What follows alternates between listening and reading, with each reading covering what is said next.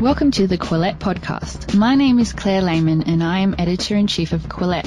Quillette is where free thought lives. We are an independent grassroots platform for heterodox ideas and fearless commentary. Our podcast is a team effort and is jointly hosted by myself, Associate Editor Toby Young, and Canadian Editor Jonathan Kay. You can support our podcast by visiting patreon.com forward slash Quillette and becoming a monthly patron. By becoming a monthly patron, you'll also receive our weekly newsletter. Welcome to the Quillette Podcast. I'm Jonathan Kay. The current COVID 19 pandemic has highlighted how susceptible our globally connected societies have become to new viruses. It also has brought attention to the strange nature of viruses themselves, a strange kind of entity that some scientists don't even consider to be a form of true life. That's because viruses can't create energy or replicate themselves or even move without infecting the programming of a host cell, such as the cell of a human. As we've seen with COVID 19 and many other deadly viruses, such infections can have devastating consequences for whole civilizations. In recent weeks, as I've been studying the science of virology for my regular Quillette COVID 19 science updates, I came across an especially interesting paper in the Journal of Virus Evolution by lead author Gemma L. Geoghegan, who is now a lecturer at the University of Otago in New Zealand. Professor Geoghegan's 2018 paper, called Hidden Diversity and Evolution of Viruses and Market Fish, focused on the incredible diversity of viruses that can be found in perfectly healthy fish that are caught and sold at stores around the world. And by analyzing the different viruses found in different fish, Professor Geoghegan has been able to study the way viruses jump from species to species. This has an obvious connection with the study of COVID 19, which is believed to have crossed over to humans from bats, possibly through another animal, such as pangolins. Professor Geoghegan's work is especially relevant to us because of her focus on the role of host ecology, whether the host is a fish, a human, a dog, a rabbit, or a horse. And by ecology, she means the way the hosts relate to one another and their environment, the way they live, mate, hunt, and socialize. Professor Geoghegan's 2018 paper on fish focused specifically on the differences between viruses contained within shoaling fish that school together and more solitary fish, which practice the aquatic version of what we now might call social isolation. And given that most of us have gone from the human equivalent of shoaling fish to the human equivalent of solitary fish in the last few weeks, her conclusions have profound implications for all the socially isolated people listening to this right now. Professor Geoghegan spoke to me by Skype on Monday from her home in New Zealand. Here are excerpts from that conversation. When we talk about viruses, there are some who say they're not life as we know it. What do they mean by that? Yeah, that's a good question. I guess it's a philosophical question, to be honest, um, and it has been debated the the reason why people dismiss viruses as a form of life, as the fourth domain of life, if you like, is because they're not capable of independent replication. So that means that they have to exist within a host cell and use the host cell machinery for replication and also their metabolic processes. So they're not independent in that sense. And so a lot of this argument for the fact that they can't live without a host is that because they're not alive. When we say they can't live without a host, it means, for instance, they don't have mitochondria, they can't generate energy. Can they propel themselves? Do they have any aspect of animal life? They don't. Basically, a virus is a nucleic acid Uh, which means that it has either a DNA or an RNA genome, and that might be double or single stranded. So the way that the genome exists differs between different viruses, but it's essentially wrapped in a virus encoded protein capsid. And this capsid sort of coats the nucleic acid, the DNA or RNA genome. And sometimes that is also coated within an outer envelope, which is a sort of lipid coat of the virus. And that's all a virus is really. The way this is sometimes depicted, it's sort of like information wrapped in a protective ball. Yeah, exactly. That's pretty accurate. The fact that a virus can't itself do anything without the architecture or machinery of a cell. They're not cells themselves. They invade a cell and use that architecture and machinery to to enable itself to to replicate and and then it can be moved to one cell to another. Your work involves analyzing the different types of viruses that exist and how they evolved. You have studied this in fish. First of all, I didn't even know that fish got viruses, but why are fish an interesting population to study in terms of viruses? That's a good question. I'm really interested in, in the host ecological traits that promote or inhibit viruses to diversify and evolve and ultimately jump host species boundaries to emerge in new populations. So that's my big interest. And I think that as a very species rich group of vertebrates that exhibit a wide range of ecological traits, fish provide this ideal model system to study the impacts of host ecology and the consequences of, of what makes up their virome composition and the dual impact of host and virus ecology the key to understanding why viruses evolve and diversify in the way they do to ultimately jump species boundaries is in the host ecological traits. And so I've been studying viruses in fish using next generation sequencing technology called metatranscriptomics. And this enables us to, to basically explore all the viruses that infect a host and it's an unbiased way of sampling all the viruses in a host. So they provide this ideal model system to understand host ecology, but also we found by studying fish viruses that they harbor an astonishing diversity of viruses and seemingly more than any other class of vertebrate, which includes mammals and reptiles and birds. They've also got this indicative pattern of long term virus host co-divergence, which means they've evolved with their hosts dating back probably millions, hundreds of millions of years when vertebrates first evolved from fish. You talked about the relationship between viruses and the ecological state of the host population. Could you describe what you mean by that? What you mean by the term ecology in that context? So, fish have a broad range of ecological hosts that may be important for how viruses emerge and, and jump species boundaries, and also just the evolution, the mechanisms that drive the evolution of fish viruses. Um, so, for example, fish tend to live in either big, densely shoaling fish species or quite solitary fish species. They're also the most species rich vertebrate on Earth. So the diversity between fish taxonomic orders, for example, there's more genetic diversity between those fish species than there are between some mammals and some fish species. So there's placental fish species, for example, that that are more closely related to humans. Are the principles of evolution as they apply to say plants and mammals, do they apply to viruses in the same way? Oh, totally. Although Charles Darwin never talked about viruses because what we know about viruses at the moment wasn't really understood in Charles Darwin's time, for example it's kind of a historical shame because it seems Darwin would have held up viruses as some of the best examples of evolution by natural selection. And in the case of RNA viruses, for example, the evolutionary processes are so rapid that they can effectively be followed in real time by observers. So the mutation rate of RNA viruses in particular is so fast that you can see evolution taking place as you study viruses. But they still have to align themselves in the way that they traditionally would infect a host. If they deviate too much, then they'll lose their ability to infect a new host. Is that correct? Yes, exactly. They need to be constrained enough to be able to carry on their infection in that host. And so if they do deviate too much, then they're going to lose that ability.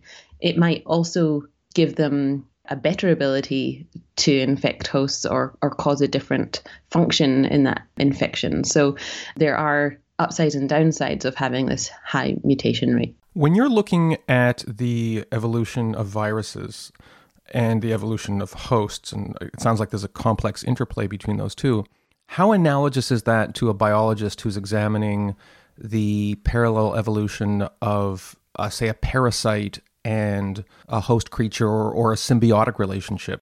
Yes, it's very similar in terms of studying host virus relationships and host parasite relationships.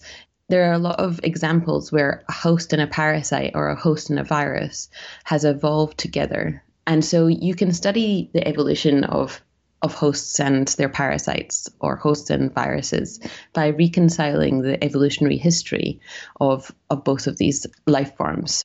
So, if you study the evolutionary history of the viruses and the evolutionary history of those hosts from which those viruses were isolated, you can reconstruct the evolutionary trees, or it's like a family tree of, of both of those viruses and the hosts. And the idea is if these evolutionary histories can reconcile, then you can see that there are patterns where hosts and viruses have co-evolve together, and that's what we call co-divergence. Where at the moment, when I'm studying fish viruses, and fish are vertebrate life forms that probably evolved about 500 million years ago, and all vertebrates that we see today have evolved from fish. And so, what we're seeing then in the pattern of the evolutionary history of viruses, the viruses that we see in fish fall at these very deep branches in the evolutionary tree of viruses. And so, for example, you've probably heard about Ebola virus and other viruses that are related to Ebola virus, like Marburg virus. And these viruses are found in humans and primates and bats. And we only thought that these viruses infected mammals. However, we found Ebola like viruses in fish. And so these are evolutionary related viruses, and we're not sure exactly how long ago they shared a common ancestor, but we can see that across many virus families, we can see this pattern where there are deep evolutionary histories of viruses in fish that were likely the ancestors of viruses that today infect a broad range of hosts, including mammals and birds and reptiles. Are there examples of viruses that actually have benefits for the host? There are beneficial bacteria in our stomach, for instance, but I don't think I've ever heard of viruses discussed in that context. Am I missing anything? There are some bacteria that have shown to be beneficial for the host. But I guess our knowledge of viruses and the complete virus sphere, as it's termed, is really, really limited. And we've only just begun to understand the vast number of viruses that exist in the virus sphere. And our current knowledge is extremely limited to a proportion of viruses that either cause disease in humans and animals and plants that are probably economically important to us. And so we actually don't know the answer to that question because viruses haven't been studied in that way. And so it's important then to, to do virological surveys of animals and other life forms to, to understand Uh, viruses in nature. And viruses infect bacteria as well. And they're actually the, the most abundant source of nucleic acid on Earth. So the viruses that infect bacteria could actually be playing an important role in the microbiome of hosts as well. So the beneficial effects of bacteria, there could be an important role for viruses that play in that. You mentioned that you're using this next generation technology that allows you to do surveillance testing of a fish population and look at a fish and look at all the viruses in that fish's body. Is that, is that correct? Yeah, that's right.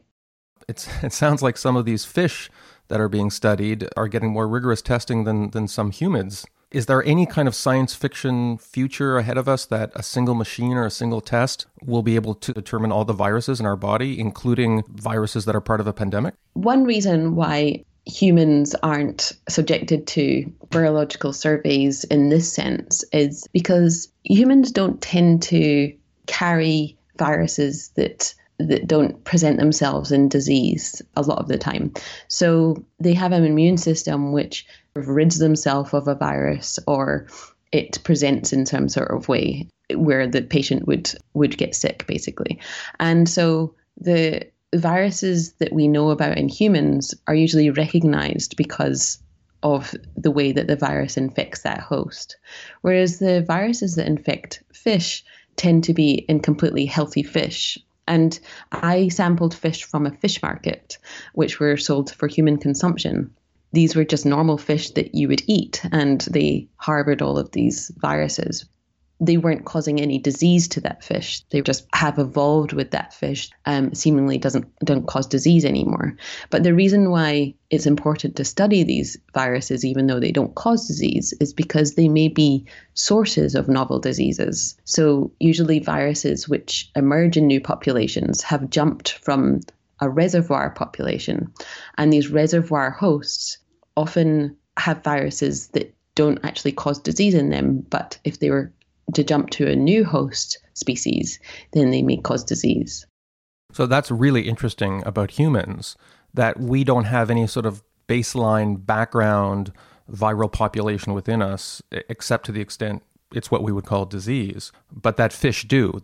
If you look at other vertebrates, are they more like humans or are they more like fish in terms of their relationship with viruses? That's a really good question. And we don't know the extent, the true extent of viral loads in different host populations.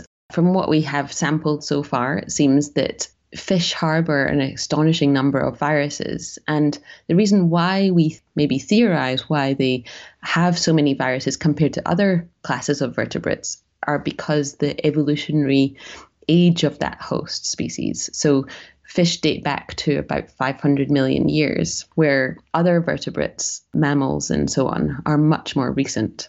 So viruses have co evolved with these vertebrate hosts over these millions of years and have become part of that species' viromes. So it's interesting that you brought up the fact that maybe humans should be subject to this technology to understand what viruses we're carrying. And we have actually argued for this way of surveillance to be able to preempt massive pandemics like we're seeing today. There are often jumps from wildlife to humans that cause disease and sometimes outbreaks like this. And so I guess we have argued for this sort of surveillance to happen on this interface of where humans interact with wildlife and and other animals. And so if you sort of concentrated the genomic surveillance on these areas where uh, viruses have known to be uh, to jump into human populations, such as in live animal markets or farming, intensive farming practices, and um, and so on, then you may be able to preempt a pandemic like this. For a virus in a host animal, in general, there is no evolutionary benefit to rapidly killing that host because then it actually hurts the virus's ability to communicate itself to other animals. Is that correct? So, viruses will always evolve to be transmissible, um, to be more transmissible. The only goal of a virus is to infect a new cell and to replicate and that is both within a host and then be transmissible between hosts. And so that's the end game of the virus to be transmitted. And however a virus needs to get there, it will evolve to be able to do that. And that might involve a change in its virulence level. So when we say virulence, it means severity of the infection. So a highly virulent virus for example, Ebola virus was very virulent. It had a high mortality rate. Um, it killed a lot of its hosts, but a less virulent virus, such as influenza virus, the way that a virus has evolved to transmit between people, usually it can affect its virulence level, but it doesn't mean that virulence will always evolve to be avirulent or less severe. Just means that virulence is kind of a consequence of the evolution of a virus to be able to be more transmissible. So there's a good example in terms of the myxoma virus, which infects rabbits. And there's some evidence that the myxoma virus has ev- evolved to become more virulent in rabbits. And the fact that myxoma virus can be spread by flies on dead rabbit carcasses to other rabbits means that there is no evolutionary pressure for that virus to become less virulent because it can still be transmitted on, on dead animals. And so it's not so that there is selection pressure for the virulence, there's always selection pressure for transmissibility. if human beings lived in a state where we didn't bury our dead, that would be a successful evolutionary strategy for a virus to kill its host quickly and then transmit through that method. From what we know about human behavior and from the way humans act, a successful virus within a human population would be one that made you sick, but still did not prevent the host from communicating on an ongoing basis socially with other people and transmitting the virus, which I guess, if true, would provide an explanation for why most common viruses don't kill us. Yeah, exactly. So if a virus made us too sick in terms of we would immediately be physically distancing ourselves from other human hosts, then that virus wouldn't be that successful. So the new coronavirus, which is currently circling the world, is extremely successful. And one of the main reasons is because there seems to be many asymptomatic infections, as well coupled with the fact that people are contagious even before symptoms arise. So, those two factors mean that people are spreading the virus to other hosts before they're getting sick or even sick at all. You've used the term ecology several times in layperson's language, it's how humans relate to each other, how we live, how often we are in physical proximity, that, that sort of thing? Yeah, exactly. So, a good example of ecology and why it's important for viruses to spread is um, at racehorse tracks. Racehorses and, and other horses have influenza virus, like many, many mammals do. And they first spread the virus to the dogs through the greyhound population at racetracks and then canine influenza virus spread to the domestic population of dogs. But dogs don't tend to live in populations. Usually, an owner would have one or two dogs at home. Dog influenza virus, or canine influenza virus as it's called, is a virus that uh, has these hotspots only in dog shelters. But as soon as a dog leaves the shelter, it doesn't transmit to the population because they don't tend to live in dense populations like other animals do. So I guess that's a, a good example of the fact that the virus is genetically well adapted to spread between dogs and it came from a different host animal, horses in this case. But ecologically, the host population it, it's not well adapted for that virus to spread because of the population dynamics. So let's talk a little bit about species jumping, because obviously that has ramifications for coronavirus or COVID 19. Mm-hmm. Bats and pangolins, if I'm pronouncing the name of the animal correctly, those are the two animals that I've heard as perhaps being the source of this virus. Are both of those animals have what you have referred to as a reservoir viral population within them? From the research that has gone on to date, it seems that bats are probably the reservoir host for a lot of these coronaviruses which have emerged in humans. Um, so, for example, the first SARS coronavirus, which emerged in 2002, there was a bat virus in that. And it seemed that bats were the reservoir for that outbreak, as well as um, Middle East respiratory syndrome or MERS coronavirus, which jumped also from bats, but via camels. So it seems that bats are the reservoir host for many of these coronaviruses. But to get to humans, usually they, there's an intermediate host involved. And this is, I guess, where the possibility that pangolins might play a role, although it's not clear at the moment if they're the immediate intermediate host. So, pangolins also have a coronavirus that's very similar to the one that's found in humans and in bats. And there's genetic signatures from both the bat virus and the pangolin virus that make up this novel coronavirus in humans.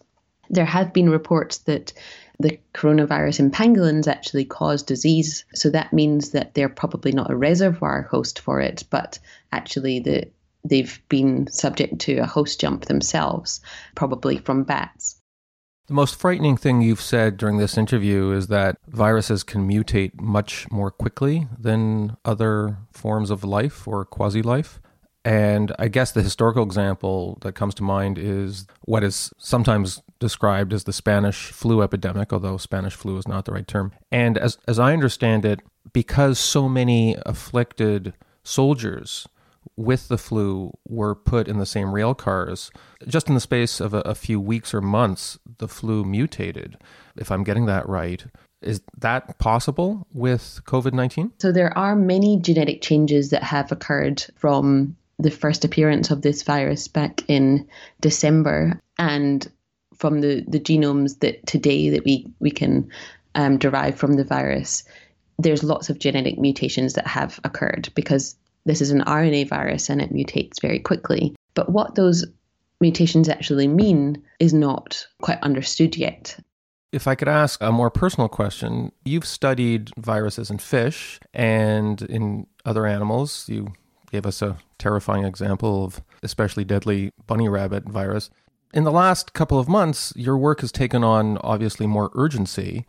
Have you gotten more inquiries from not just from the media, but but from colleagues and students looking for your expertise on this? Because this is a life or death issue we're talking about now. Yes, definitely. This is a really busy time, I think, for all virologists, and both through science communication. I think that's really important to to communicate accurate information to the media because in the world of fake news you can see that this is a big issue.